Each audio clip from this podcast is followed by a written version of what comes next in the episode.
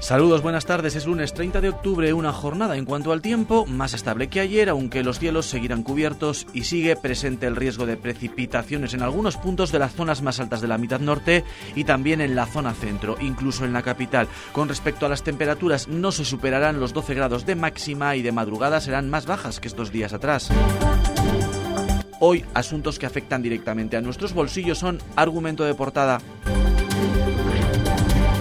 Cumpliendo con el compromiso adquirido con Vamos Palencia, el grupo de gobierno del Partido Socialista en el Ayuntamiento de la capital no subirá los impuestos en 2024. Carlos Hernández, concejal de Hacienda.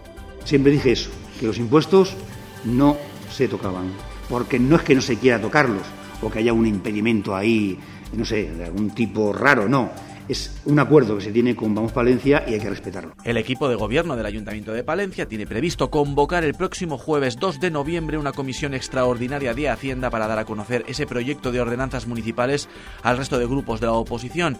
Prevén que lo llevarán a aprobación definitiva al Pleno del 8 o del 9 de noviembre. Lo que aún está por cerrar es el presupuesto, aunque no contemplan una subida de impuestos, sí prevén un incremento de los ingresos del presupuesto que podemos llamar como gastos fijos, eso ya está diseñado, eso ya está hecho. Ahora falta qué es lo que dónde, dónde vamos a gastar lo que nos queda en inversiones.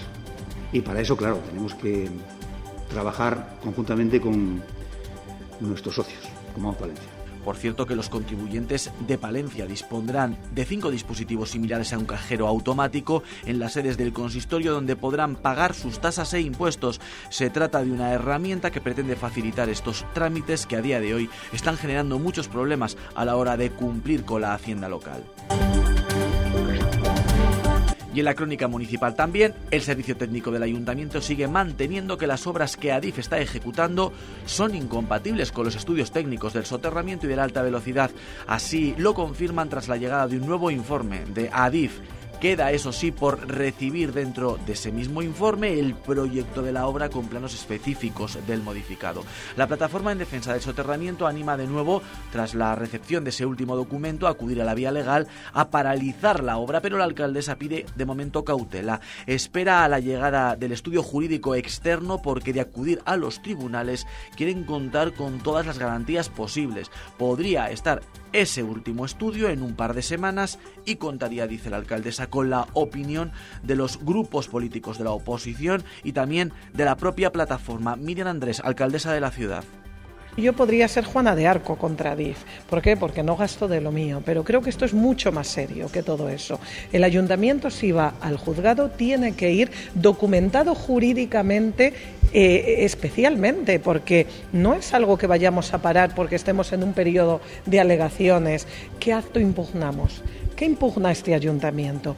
Un proyecto básico que está enviado, un proyecto constructivo que no le tenemos una adjudicación de obra que impugna este ayuntamiento.